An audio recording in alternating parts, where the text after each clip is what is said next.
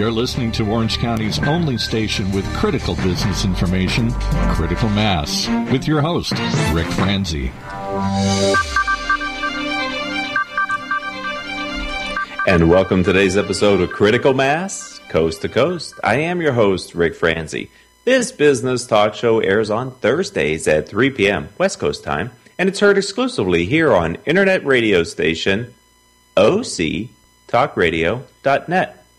If you're listening to this show in the future as a podcast, we here at the station and the program encourage you to consider listening to our program live during our broadcast time. This show is brought to you by our commercial sponsors Commerce National Bank, Succession Strategies, Smart Stop Self Storage, and Smart Business Magazine. The goal for this show is to help you, our listening audience, make better business decisions. Critical Mass Coast to Coast is a production of Renaissance Executive Forums and Critical Mass for Business. We have three guests today. We're going to be getting to our first guest, Saul Schwartz, after we take this brief commercial timeout, and we'll be right back with our first guest, Saul Schwartz.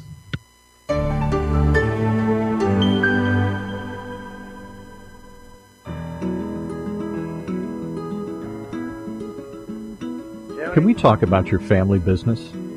You know, that thing you put your whole life's blood, sweat, and tears into? Well, what happens when you retire or try and pass that business on to your children? At Succession Strategies, we can help you find the answers. We'll guide you through the unsettling process of protecting your family legacy and successfully passing your business on to the next generation, safely and securely, ensuring that it'll both survive and thrive for generations to come. So ask yourself just one question. Can I really afford to wait? Take the first step. Take our complimentary self-assessment at successionstrategies.com or call us at 714-560-9022 to set up a free consultation at your convenience. That's succession-strategies.com. Got stuff to the right, more stuff to the left. Got enough stuff, but I can't take a step. So I smart stopped. It took a minute to think. I need a little better spot, not under the sink. With Smart Stop, I leave the stress at the door, cause it's the smarter way to store. Smart Stop bucks the system. Your first month's rent is just a buck. Your next three months are half off. Call 888-97-STORAGE and mention this station. Goodbye clutter, hello floors. Smart Stop, the smarter way to store. Welcome back to Critical Mass Coast to Coast. And if you're thinking about contacting Smart Stop Self Storage, we would encourage you to do that. If you need a little extra space, let them know you hear their, heard their commercial here on Critical Mass Coast to Coast, heard on octalkradio.net. As I said before the break, our first guest is Saul Schwartz. Saul, welcome to the program. Welcome to Critical Mass Coast to Coast. Thank you very much. Tell us a little bit about your firm, Saul. Yes, we are a CPA firm. We're in San Antonio, Texas. Uh, we're one of the larger local firms here. And basically, our firm is known for its uh, tax expertise. And uh, we have areas that we specialize in that uh, we offer to our clients. We do a lot of estate tax planning. We do a lot of planning in the income tax area.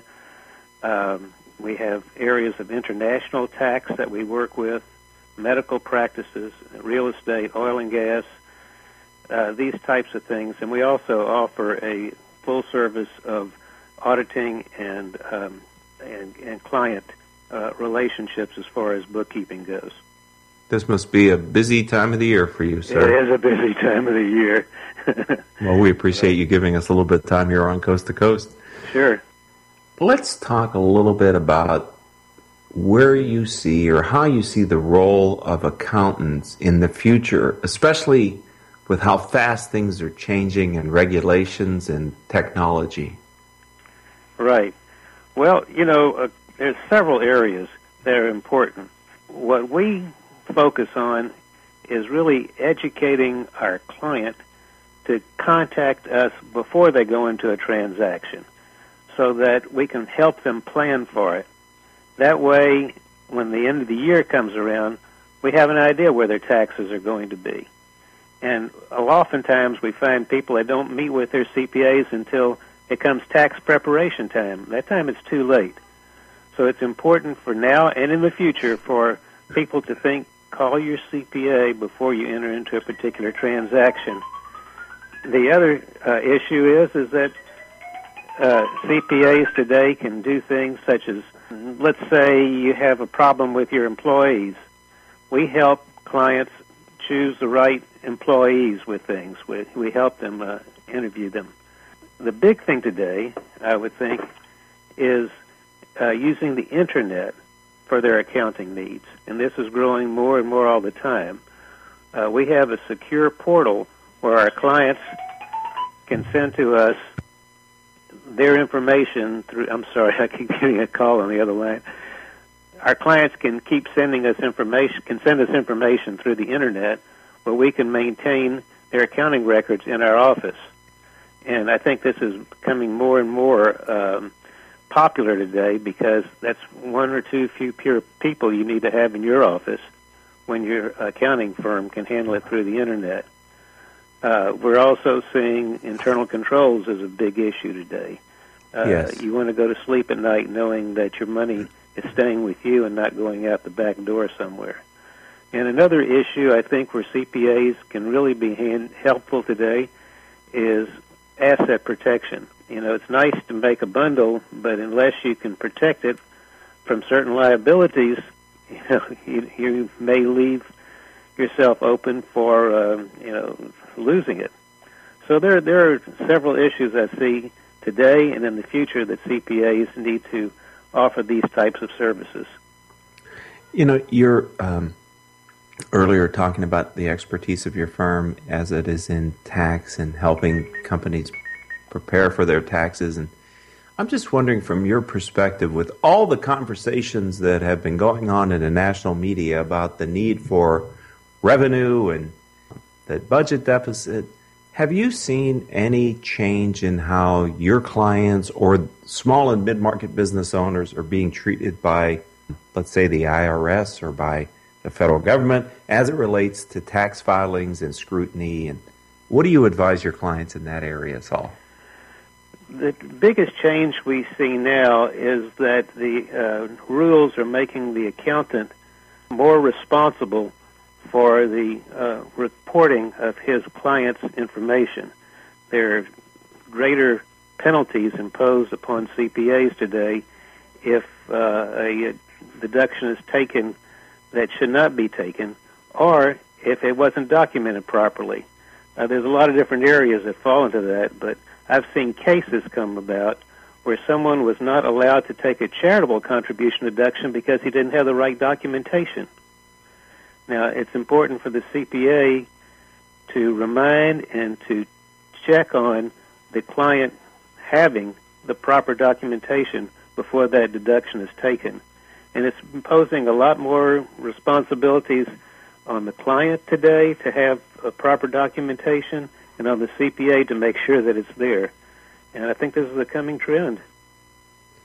I think we have Enron and other companies that who are on a much larger scale to thank for maybe that level of responsibility that's being pushed onto the CPAs and the other accounting professionals. Do do you um, does your firm perform audited tax work for companies? Yes, we have an audit department as well, and uh, we do audit compilations, uh, review engagements, and um, other types of accounting, uh, let's say, support work.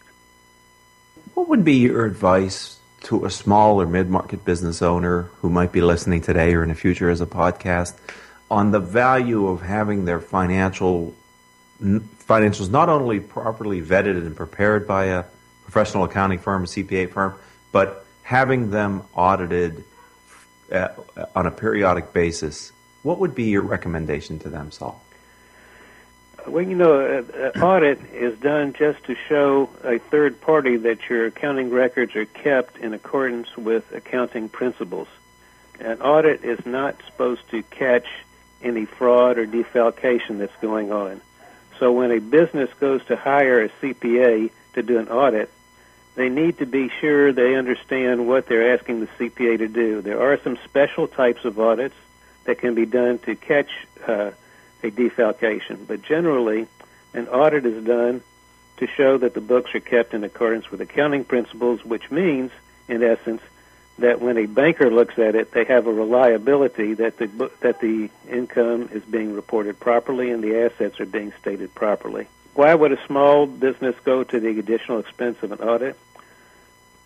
Several reasons. One is to get a loan from a bank. Oftentimes, banks are now requiring it. Second of all, if there are several shareholders and maybe some passive shareholders involved, like a family, they would want to be sure that they're well protected by showing that they have maintained their books and records properly. So there's a couple of reasons to get an audit, and we do audits for various reasons.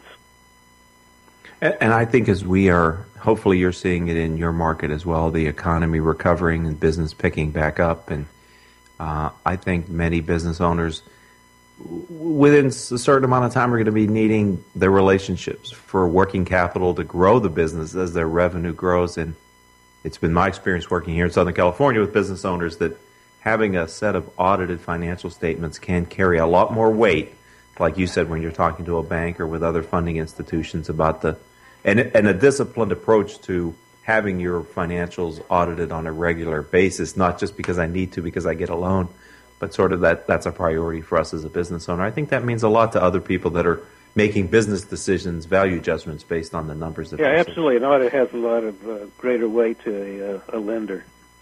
You mentioned fraud before, and it, uh, we did a, a, conference out here not too long ago in Southern California on employee fraud, and because it's so prevalent, unfortunately, in small and mid-market companies. You know, I think a lot of times business owners think think that fraud and corruption's a part of the large corporate world, but truth be told, it disproportionately affects fraud disproportionately affects small and mid market business owners, doesn't it?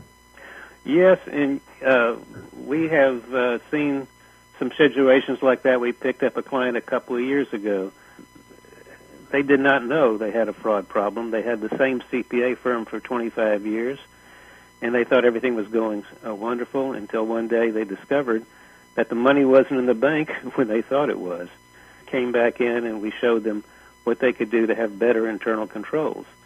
And uh, for example, we have a new client we picked up recently. There was no, he was not worried about there being fraud. What he was worried about is that not knowing what was going on in his bookkeeping department. He had one bookkeeper, he had her for a long time, and he didn't have anybody else there really to look over her shoulder to see if things were being done properly or if there was something missing. So he called us in to take a look at what his internal controls look like and whether there is a way of slippage, let's say, uh, by the bookkeeper. And we went through it very thoroughly. We gave him a written report and we gave him suggestions of what he could do to improve his office procedures. Yeah, it's tricky to have good internal controls when you're a small company because many times you just don't have the people to be able to have a check and balance in your system. And I think sometimes it, it, it really defaults to a business owner, especially in a smaller firm, to be looking at the bank statements, to be looking at the checks, to understand who they're paying, why they're paying these people, and not just assume that all of that is being handled properly in their best interests in, in this particular case, uh, he had a choice of hiring somebody else to come in and do bank reconciliations and other items, or we gave him an alternative that uh, it's the first time we've done this, but we thought it would work for him. Is that his bank could electronically send us the monthly, you know, bank statements, and we could take that and compare that to his records, which are sent to us electronically, to see if that the uh, books are balanced properly and the money is being handled properly. So it saved him time of hiring somebody else and interviewing someone else and making sure they were doing it right by having it all done through the internet today, which I think is a coming trend. I think that's a great idea, and I would suggest that as a good service to offer because I tell you, it's being penny wise and pound foolish many times. You know, Fraud sounds boring until you hear the stories of how creative employees can be to steal from their employer. Those stories sometimes are fascinating how people what they the schemes they come up with to take money out of the business. Well, there's always a lure where there's not proper controls. Exactly. Saul, I'm being told by my engineer that it is time to say goodbye to you, but I want to appreciate I want to say how much I appreciate you being our guest today. But before I let you leave, if someone wants to find you and your firm, what is your website? Our website is www.ssacpa.com. Well, good luck in this busy season. Thank you for taking a little bit of time away from the demands of what your clients are expecting you to do. And I know you only have a mountain more of work to do between now and April 15th. So thanks for being our guest today on Critical Uh, Mass. you're quite Coast welcome. Uh, thank you for calling me. Have a good day. Bye bye. Saul Schwartz, ladies and gentlemen, and his firm is Saul Schwartz and Associates. He's chairman of the board, and we appreciate him being here, as I said, in his hectic season. We're going to take our second commercial break, and when we come back, we have a guest coming to us from the beautiful state of Arizona. I'm sure you can sing a song that goes along with that, but don't do it today. So, ladies and gentlemen, stay with us because we have two more guests here on Critical Mass Coast to Coast today, and we'll be interviewing our second guest after this break. If you are an Orange County business executive, this message is for you. Do you ever feel isolated with no place to turn for advice or feedback? Who holds you accountable to your commitments in your company? Where do you find the right resources to help you and your company grow? If you have these questions, then Critical Mass for Business might be the answer for you. Critical Mass for Business is committed to helping you make better decisions. These are groups of peers running businesses just like you, providing a great sounding board to test ideas and concepts, review plans and goals, and present issues and opportunities for discussion. The result is improved strategy, accountability, people, and execution skills. If you are interested in learning more, go to www.criticalmassforbusiness.com and learn more about our executive peer group.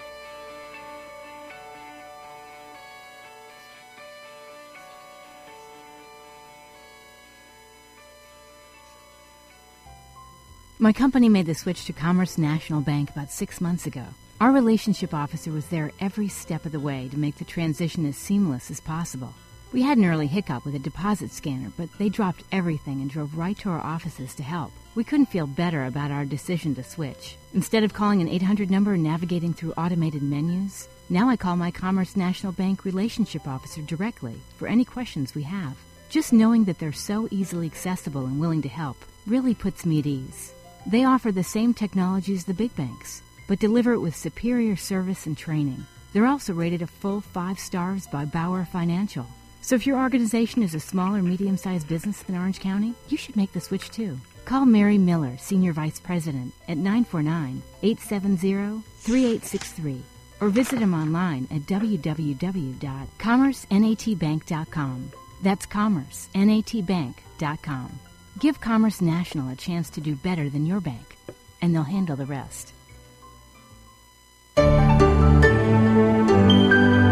Welcome back to Critical Mass Coast to Coast. I am your host, Rick Franzi.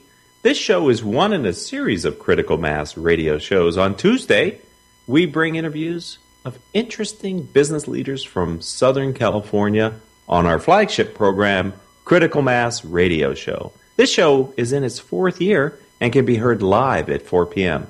On Wednesdays, we air our show featuring Southern California nonprofit organizations and their leaders. All of our shows can be heard live here on internet radio station octalkradio.net, or they can be rebroadcast anytime from Apple's iTunes, Stitcher, and other podcasting services. All of our shows can be found as well on our website, criticalmass4business.com. All right, it's time to turn our attention to our second guest. Tyson, welcome to Critical Mass Coast to Coast. Hi, this is Bill Hagaman. Hi, Bill. How are you? Welcome to Critical Mass Coast to Coast. I'm great, thank you. Great. I thought we had a different second guest, but I guess he'll be third today. So no problem. We're just move, moving along here on Coast to Coast. Bill, tell us a little bit about your firm. Uh, we are a um, certified public accounting and, and uh, consulting firm, about 450 people, um, ranked in the top 35 in the uh, country. providing primarily uh, audit and accounting and assurance for the middle market. Uh, many, uh, most of our clients are uh, privately owned. And you're CEO for the firm. Tell me a little bit about your background. Well, I, I am a CPA. Uh, I've been doing this for, I've been with our firm for um, about 31 years. And uh, grew up through the uh, accounting practice by um, uh, at first being being an auditor, then um, also being a tax consultant, and uh, ultimately um, uh, spending most of my time doing merger and acquisition work in the middle market. What do you like about working with the middle market? Well, what I like about it most is that um, there's always something different. You don't know what each day is going to bring. Um, working with entrepreneurs, they um, can sometimes be a little high strung, um, but for the most part, they are um, very um, rewarding to work work with, and they're very loyal. Um, and each each day has a um, intellectual challenge to it. So this is a busy time of the year for your firm as well. Absolutely. Um, you know, being um, accountants, if we're not busy in February and March, we're not going to be busy. Um, Right. So it's, it's this is our uh, time of year. There's a lot of compliance work to be done, a lot of audit work. Uh, we prepare audit, audited and reviewed financial statements for most of our business clients, and then uh, there's a fair amount of tax compliance work to be done. Corporate returns are due um, the middle of March, um, and um, individuals do the middle of April, and many clients like to file on time. So um, we need to be in a position to be able to assist them the best we can. Have you seen a, any um, change in behavior on either at a state level or at a federal level for reviewing of small and mid mid market business owners and executives and their firms' tax returns?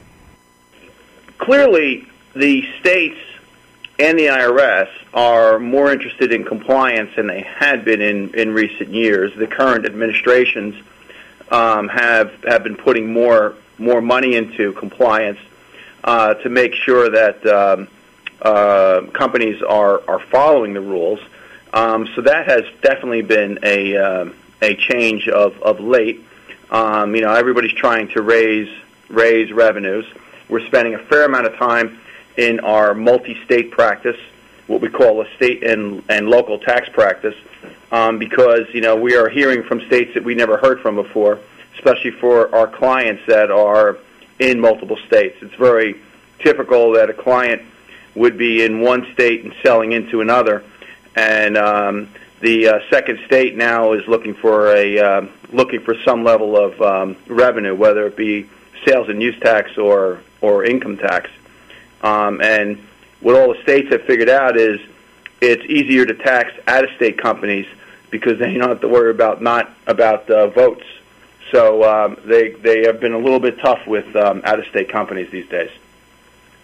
It's interesting the uh, back and forth between states, both in trying to attract entrepreneurs to move to their state, and then, as you said, maybe focusing on out of state companies that are domiciled in a different location for tax base. It, it's curious how parochial those uh, organizations can be when they're you know looking for out for their best interests as well. Yeah, it's it's it's actually funny because I was thinking about that the other day in terms of our own firm. If um, I had a partner that was trying to attract a client that was to the detriment of another partner, I think I'd be pretty angry at him.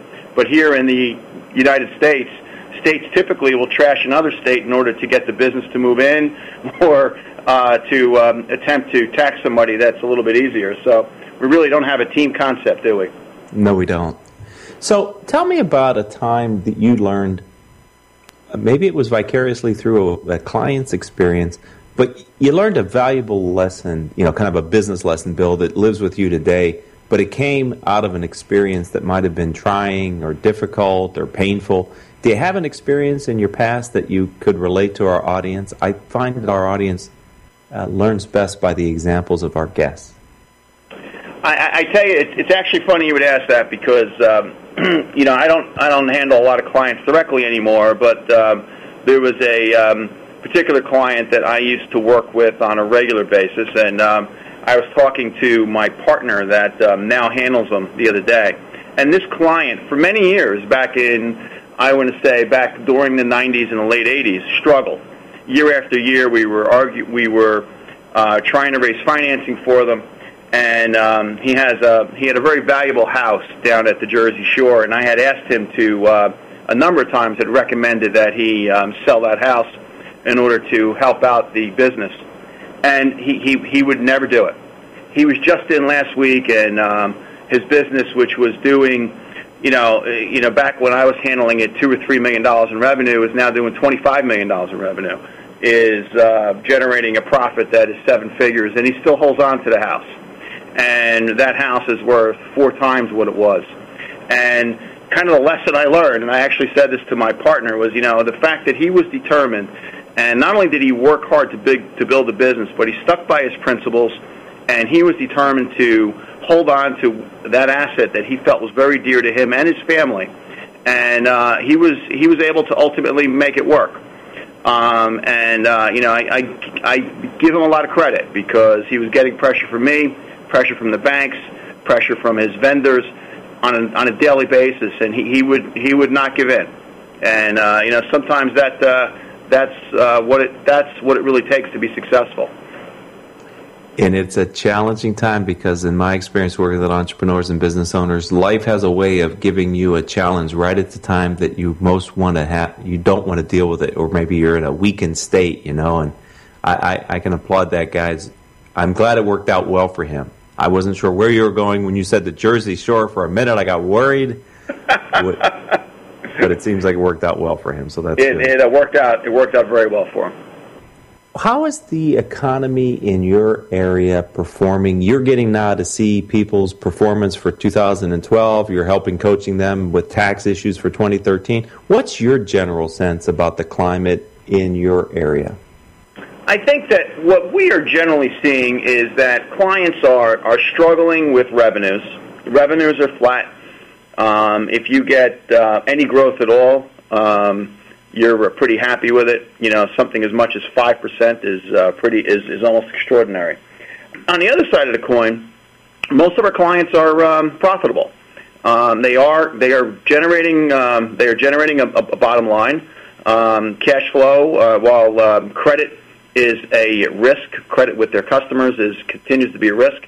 If you continue to work it, you're able to keep cash flow going um, at a at a pretty robust pace.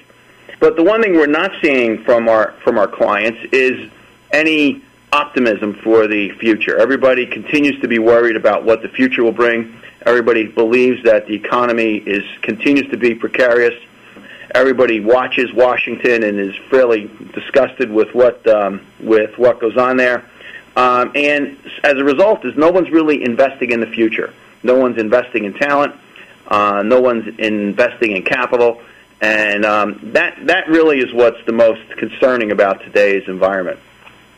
It really is putting a, um, you know, I think a chill on the future opportunities that we see across this country based on the dysfunction at a, at at the national level. It's very unfortunate, in my opinion, that that we're because I think it is having if it's not having a material effect directly, it's having a psychological effect, which then has a material effect because entrepreneurs don't know what to do.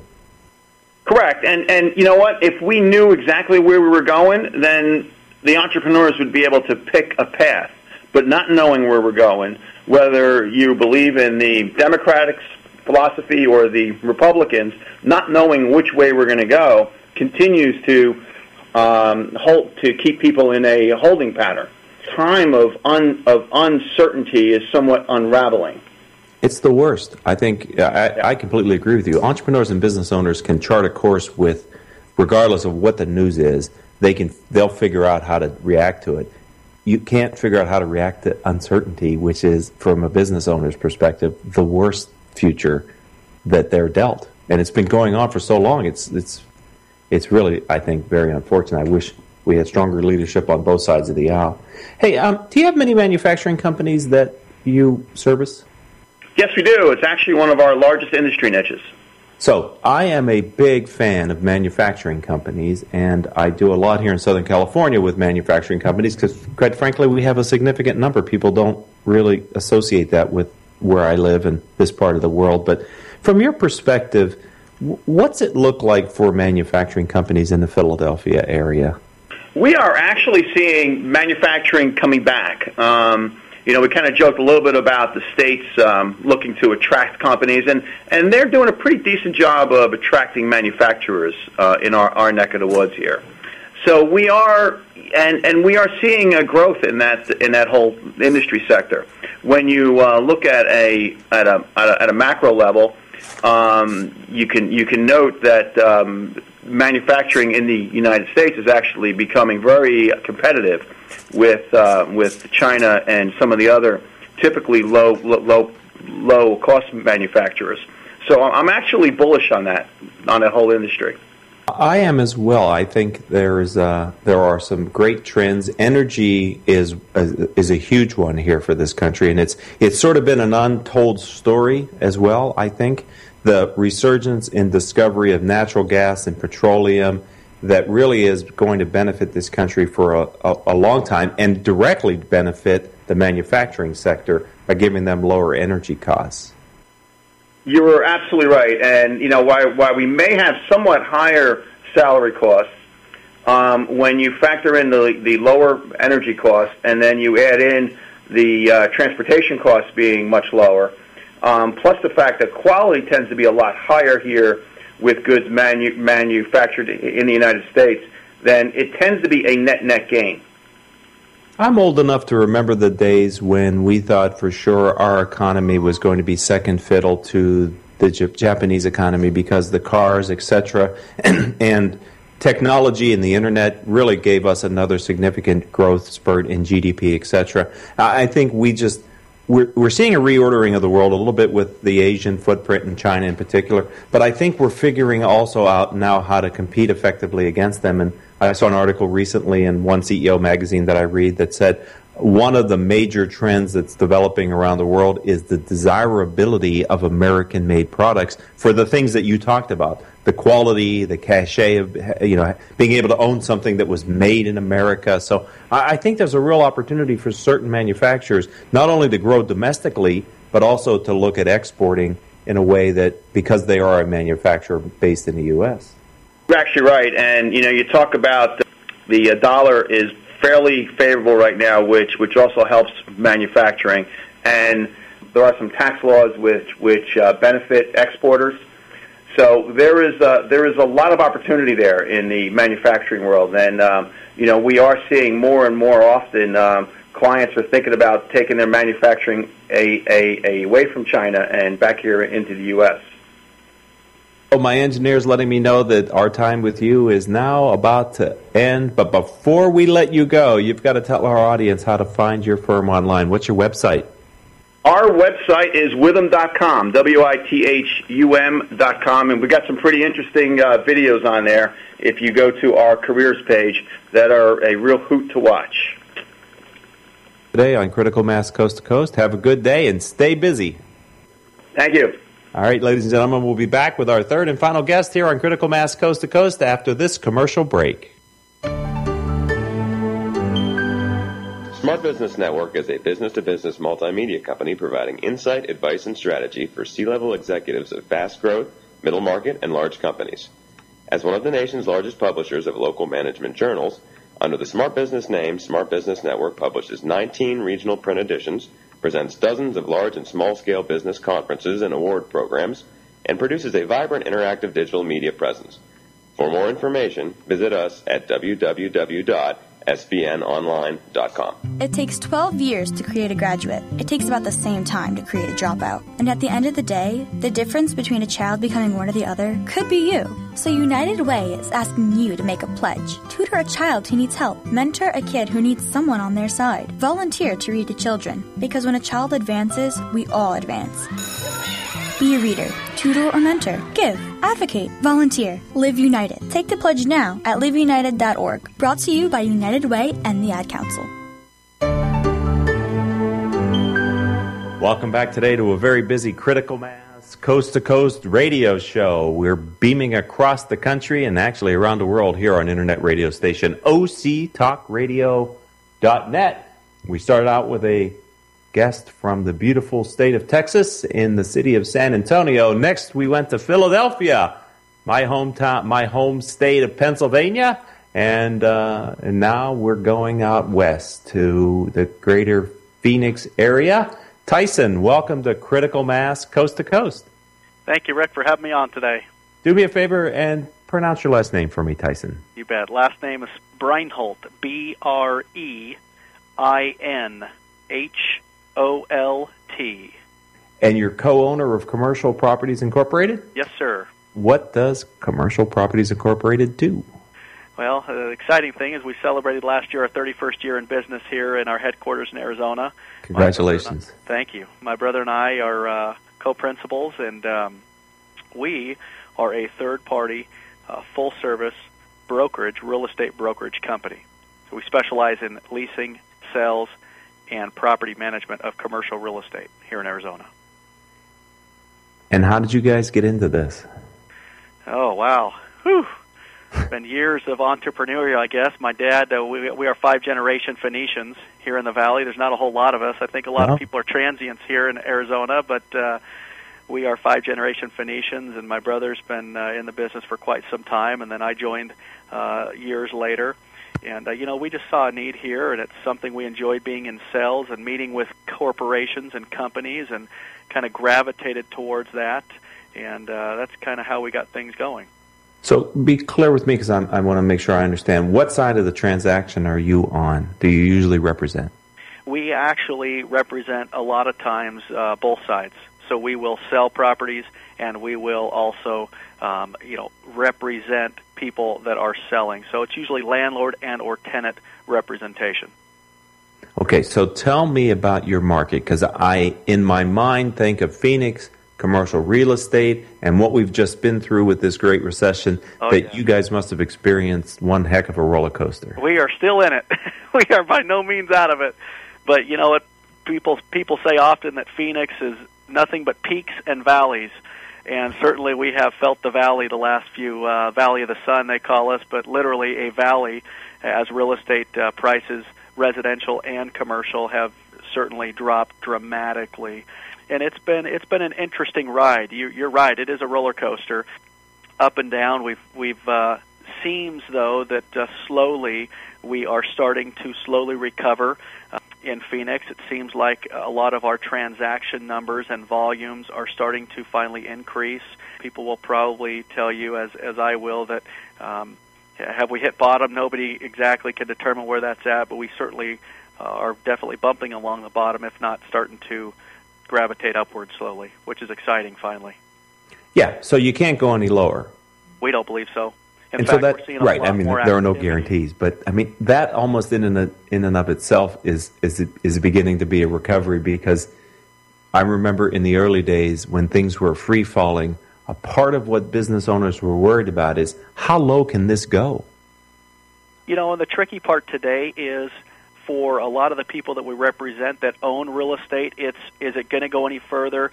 It's been it's several years now of them just kind of waiting and waiting, and now that they kind of get signs that things are starting to peak, they want to slowly just catch up on all of these years of down, down. You know, the rental rates being so depressed, sales prices being so depressed, and now that we're kind of slowly getting a little bit of an uptick, you know, they they, they want to ramp that up real quickly. So we have to sl- to always, you know, educate between our sellers. Hey guys, let's be a little more realistic. Let's look at the comparisons out in the market to see where properties really are trading at, what the values of leasing those properties really are, and kind of finding that middle ground between those buyers, sellers, and landlords, tenants.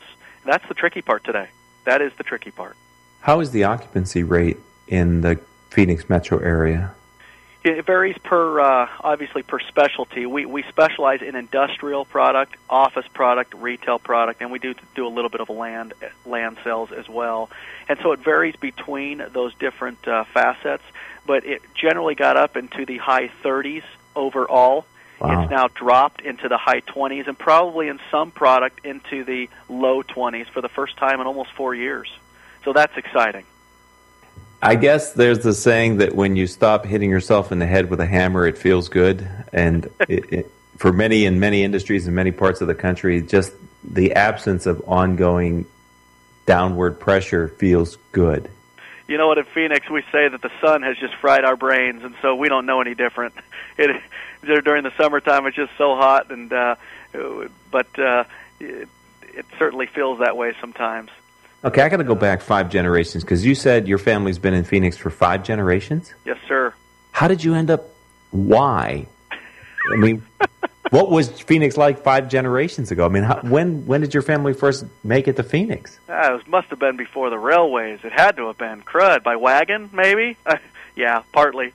You know, we were involved with some of the first settlement uh, communities that came into the to the uh, Arizona region way back, way back when uh, our family and ties and and some of those. But uh, that that's kind of exciting. My dad is an entrepreneur as well. Has a yeah, my dad and brother run a, a heavy demolition construction company here in town, and my brother and I are co-principals here at our real estate company, and and uh, that's what's exciting. We have that entrepreneurial spirit uh, here in Arizona and, and amongst the organizations that that we work and uh, and own, and you know we've just been here for so long. I guess we don't know any different, but we love it. Well, it's a great, and Phoenix is beautiful city.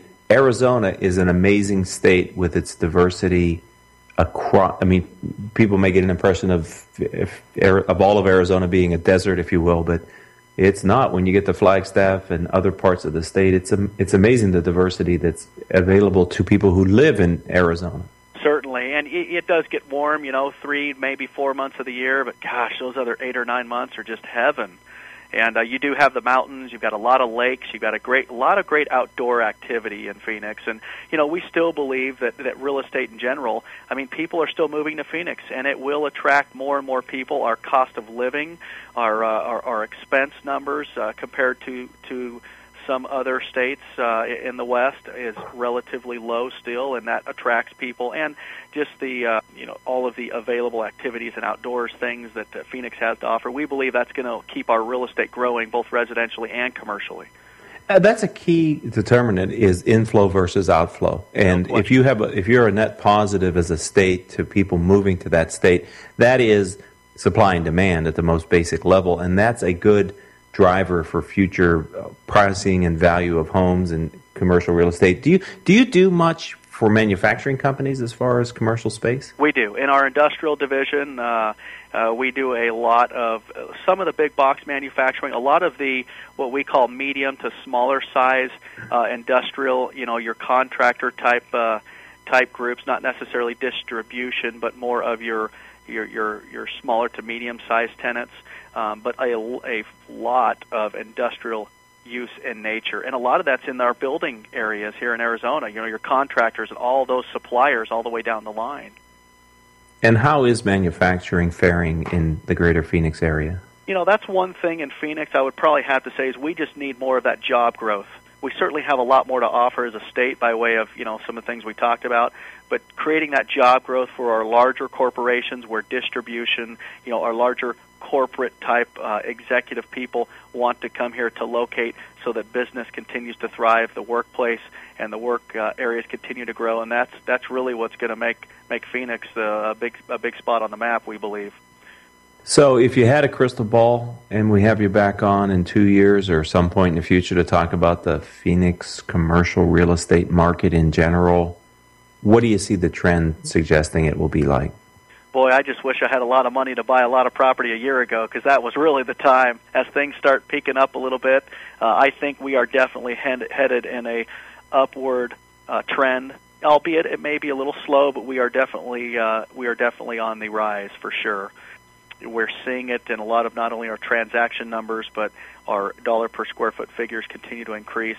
A lot of our landlords that had serious, serious vacancy uh, that had to deal with that either through a uh, you know through the bank's acquisition of the property and reselling it or repositioning it. A lot of that has now taken place.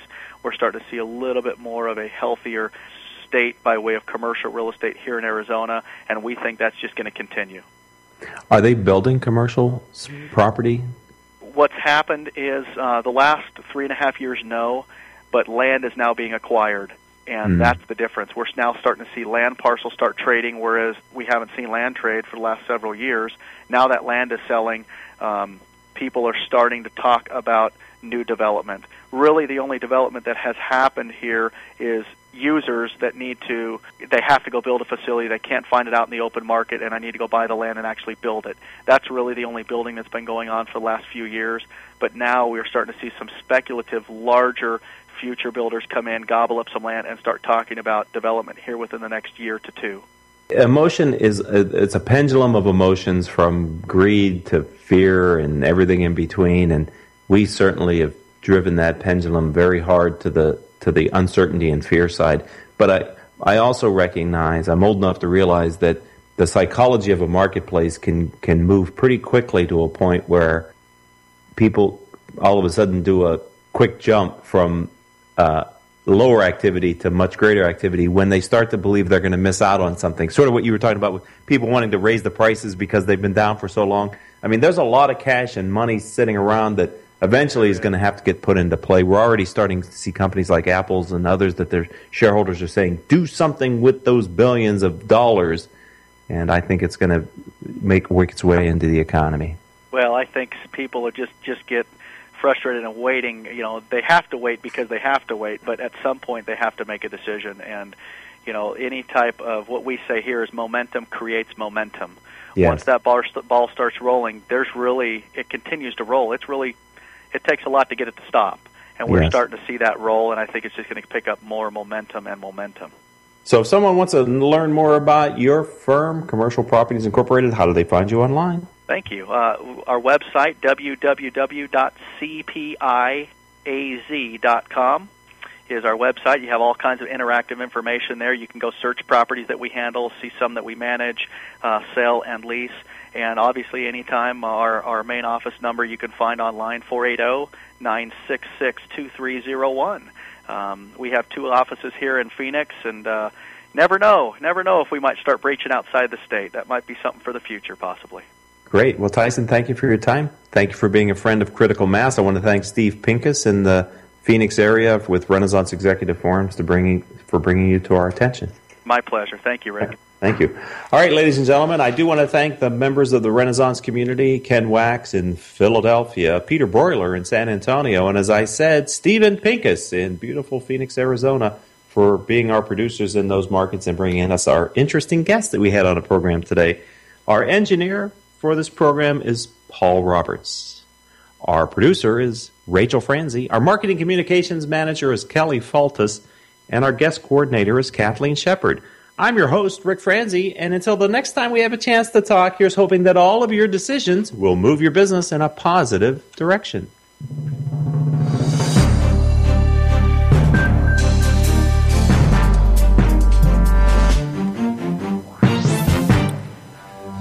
You've been listening to Critical Mass Coast to Coast right here on OC Talk Radio. Net.